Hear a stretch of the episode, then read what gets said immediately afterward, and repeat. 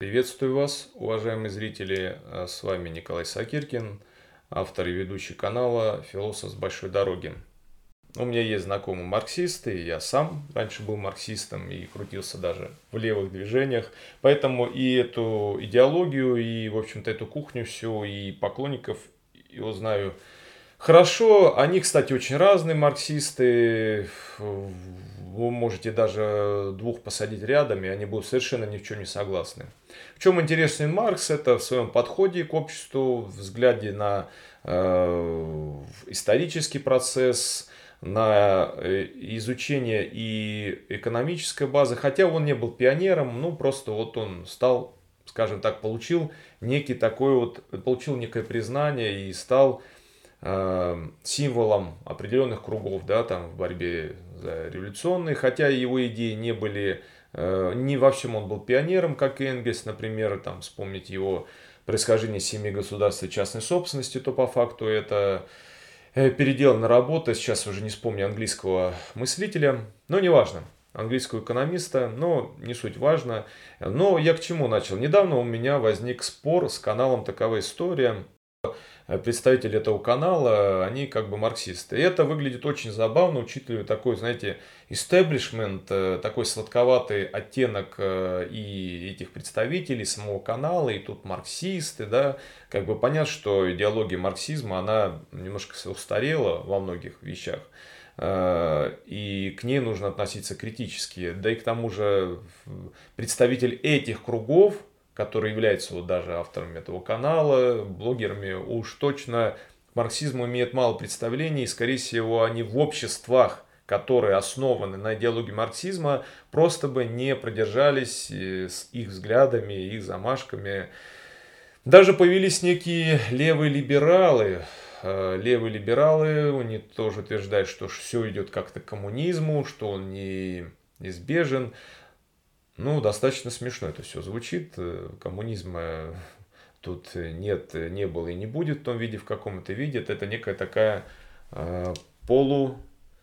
полурелигиозная все-таки вера, на мой взгляд. Что здесь полурелигиозного? Ну, это, наверное, найти все-таки царствие небесное здесь и сейчас. Да, Маркс внес колоссальный вклад и в философию, и в культуру, в анализ истории, повторюсь. Но с чем конкретно мы поспорили? Я не берусь некоторые тезисы сейчас 100% утверждать, что да, там они не правы в чем-то. Началось все с самого забавного. Был какой-то, ну как сказать, все, вот даже делить формациями, это если вы вот исходите из идеологии марксизма такого классического, да, тогда ваш мир, да, вот он представляется, так как Маркс представлял формации, они же очень условные на самом деле. Начнем с того, что и сам Маркс не смог с помощью них описать восточную культуру, не так развивалось российское советское общество, не так развивалось азиатское общество, его формации, это отражение его представлений, исходя из той эпохи, в какой он жил, на самом деле. Но в чем он ошибался, давайте с Марксом. На меня же набросились представители вот этого блога, что меня все больше интересует, как бы нравится в молодежи. Повестка, мода на научно-популярное критическое мышление. Появились некие курсы критического мышления, и это очень хорошо. Но если же мы говорим о критическом мышлении, научном подходе, даже марксистском подходе, который как бы предполагает тоже критическое мышление, то откуда такое слепое обожествление того же Маркса? Тут просто как бы мой был тезис, что многие как-то старомодно это выглядит на канале, исходить из чистого марксизма, да, немножко это все-таки нафталинно. Уже появлялись и неомарксисты давно, и как-то, наверное, что-то можно было поменять. Это был первый мой тезис. Потом начали говорить, и, может быть, мы применяем, потому что Маркса, он был, да, в чем-то что-то понимал. Ну, как бы я на это сказал, что да, он что-то понимал, но во многом ошибался. Все, и на многом ошибался, и это стало красной тряпкой. В чем ошибался? Давайте пруфы, вот это слово пруфы, больше пруфов. Я приводил пример, уже конкретно открыл тома «Капитала», который у меня есть в библиотеке, страницу называл, и это их не убеждал. Они требовали, нет, это не пруфы. Я не знаю, что нужно было, может быть, на прям первое немецкое издание привести примеры или воскресить Маркса, чтобы он это сказал. Но мне кажется, даже бы это не убедило, потому что в их уме есть некая такая повестка, которую нельзя расшатывать. И у меня возникает вопрос, а где же тогда наше критическое мышление? Оно что-то забылось? Но в чем ошибался? Ну, например, в том, что труд наемного рабочего оплачивается по стоимости, совокупности необходимых жизненных средств работника. Но труд оплачивается по специальности и квалификации. Сейчас, по крайней мере. Тогда это было актуально, вопросов нет. Но сам по себе капитализм, во-первых, очень видоизменился. И самые развитые страны, где развиты профсоюзы, кстати, права рабочего и социальные пособия, самые социальные страны у нас чисто капиталистические, скандинавские, там Канада, Новая Зеландия, но менее равноправные и менее заботящиеся о простом человеке, это были очень-очень красные государства, я не знаю, там, ну, СССР, смотря какой, Китай сложно назвать вообще красным, кроме идеологии ничего марксистского там нет, там все-таки огромное количество миллионеров и миллиардеров, что вообще противоречит марксистской идеологии. Ну а все прочие страны, это, конечно, какая-то лютая беднота, такие как Куба, там Камбоджа, остальные, к Вьетнаму он только номинально красным является, опять-таки, там частная собственность развита, в общем, все, что уход идет, там, не знаю, ну, Северная Корея, может быть, очень у нас красное государство, но хотели бы вы жить там, где вот есть эта идеология левая, марксистская, я думаю, вряд ли. Дальше, давайте начнем с того, что Маркс не предвидел то, что капитализм сможет решить свои противоречия, там был бы крах, все, революция и непонятно какое-то такое абстрактное общество, в котором, как у Егора Летова, не надо даже будет умирать, я не знаю, повторю, царствие небесное здесь и сейчас, то есть произошел рай, все, угнетателей и угнетающих нет, власти нету, ну как бы такой... Ну, по сути, как бы, может быть, отчасти такое либеральное описание общества, вот, они же не любят марксисты, либералов, но я сейчас говорю о марксистах, вот прям таких вот лютых-лютых, я не говорю о каких-то там вот ответвлениях более либеральных, там, ну, возьмем классических марксистов. Другой тезис. Эксплуатация труда при капитализме со временем усиливается. Наоборот. Она снизилась. У рабочих появились права, да еще какие. А профсоюзы имеют настолько колоссальное влияние в Штатах, во Франции, что это даже становится некой проблемой. Замена труда взрослых мужчин трудом детей и женщин с каждым годом усиливается. Наоборот.